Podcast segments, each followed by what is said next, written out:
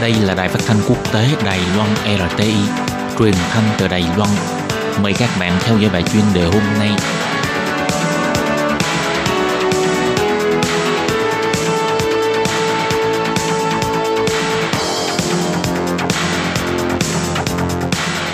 Thúy Anh xin kính chào quý vị và các bạn. Chào mừng các bạn đến với mục chuyên đề ngày hôm nay. Chủ đề của bài chuyên đề ngày hôm nay là tự do từ trong bước chạy, bước chân bình quyền của phụ nữ Afghanistan. Đây là một chủ đề về sự đấu tranh vì bình đẳng giới tính và tự do của phụ nữ tại quốc gia Hồi giáo này. Mời các bạn cùng lắng nghe nhé. Từ giữa năm một nghìn chín trăm chín mươi sáu đến năm hai nghìn không trăm lẻ một, Afghanistan bị chế độ Taliban thống trị. Trong giai đoạn đó, quyền lợi của người phụ nữ bị nghiêm cấm ở nhiều mặt, bắt buộc phải mặc khăn choàng burqa khi ra đường và cũng không được làm việc hoặc giáo dục. Sau khi chế độ Taliban sụp đổ vào năm hai nghìn không trăm lẻ một, mười bảy năm đã qua đi, địa vị của người phụ nữ Afghanistan vẫn chưa quay về với sự tự do xưa kia. Thế nhưng, ngày nay phụ nữ Afghanistan đã có thể dùng cách chạy bộ để tìm đến tự do cho bản thân mình. Trước thời khắc bình minh, hơn chục cô gái phụ nữ Afghanistan tập trung tại một con đường nhỏ hẻo lánh ở ngoại ô thủ đô Kabul để chạy bộ và đắm chìm trong từng bước chân tự do của mình. Đây là những cô gái của tổ chức Free to Run, một tổ chức được thành lập do các thành viên đều là phụ nữ. Mỗi tuần cùng nhau chạy bộ trên đường phố và công viên ở thủ đô Kabul vài lần, tận hưởng niềm vui và sự tự do mà hoạt động ngoài trời này mang lại. Và họ cũng dũng cảm đương đầu với những ánh mắt bất mãn, lời nói công kích, thậm chí là hành vi bạo lực của những người xung quanh đối với mình. Cô Zara, năm nay hai mươi sáu tuổi cho biết, khi chạy bộ tôi cảm nhận được sự tự do. Cô nói cô thích chạy bộ bởi vì việc đó khích lệ cô, giúp cô tìm thấy ý nghĩa của cuộc sống. Afghanistan là một quốc gia vô cùng bảo thủ. Rất nhiều người cho rằng chạy bộ ở nơi công cộng là một sự sỉ nhục đối với phụ nữ trong xã hội phụ hệ theo Hồi giáo. Phụ nữ Afghanistan chỉ là thứ dân, luôn ở bậc thấp hơn so với đàn ông ở quốc gia này. Zara bắt đầu chạy bộ từ một năm trước. Đến nay, cô đã hoàn thành hai cuộc đua marathon hoàn chỉnh bốn mươi hai phẩy hai ki lô mét và một cuộc đua bán marathon với chặng đường dài hai mươi mốt phẩy một ki lô mét. Đối với cô mà nói, cô đã hoàn toàn quen với việc bị người khác chỉ trỏ, ánh mắt căm phẫn và lời miệt thị sỉ nhục của những người xung quanh.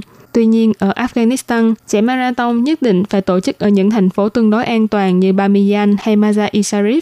Một anh tài xế chở các phụ nữ của Free to Run đến một địa điểm an toàn bằng xe khách cỡ nhỏ. Khi ánh mặt trời hé rạng đằng sau những dãy núi, những người phụ nữ này mặc trang phục thể thao, đeo khăn, cột tóc và bắt đầu luyện tập tự do chạy bộ trên những con đường núi nhỏ bé với nụ cười rạng rỡ trong lòng. Họ vẫn kiên trì rèn luyện mặc cho thời tiết giá rét đến âm độ của những ngày tháng mùa đông hay khói bụi ô nhiễm dày đặc do đốt than và đốt lò của thủ đô Kabul, Afghanistan. Mama là một cô gái chỉ mới mười bảy tuổi. Cô cho biết khi chạy bộ cô cảm thấy rất thoải mái. Hai năm qua, cô đã tham gia nhiều cuộc thi chạy và giành được ba chiến thắng, trong đó có hai giải nhì. Cô tự hào về bản thân mình và gia đình cô cũng vậy. Free to Run là một tổ chức được thành lập vào năm hai nghìn không trăm mười bốn bởi một luật sư người Canada, bà Stephanie Case. Mục đích của tổ chức phi lợi nhuận này là thông qua các hoạt động thể thao như chạy bộ, du lịch đi bộ, trượt tuyết, chạy xe đạp hoặc chèo thuyền, có thể nâng cao quyền lợi của người phụ nữ ở các địa phương lãnh thổ đang xảy ra xung đột, qua đó giúp họ có thể tìm thấy ý nghĩa của cuộc sống và khát vọng tự do của mình.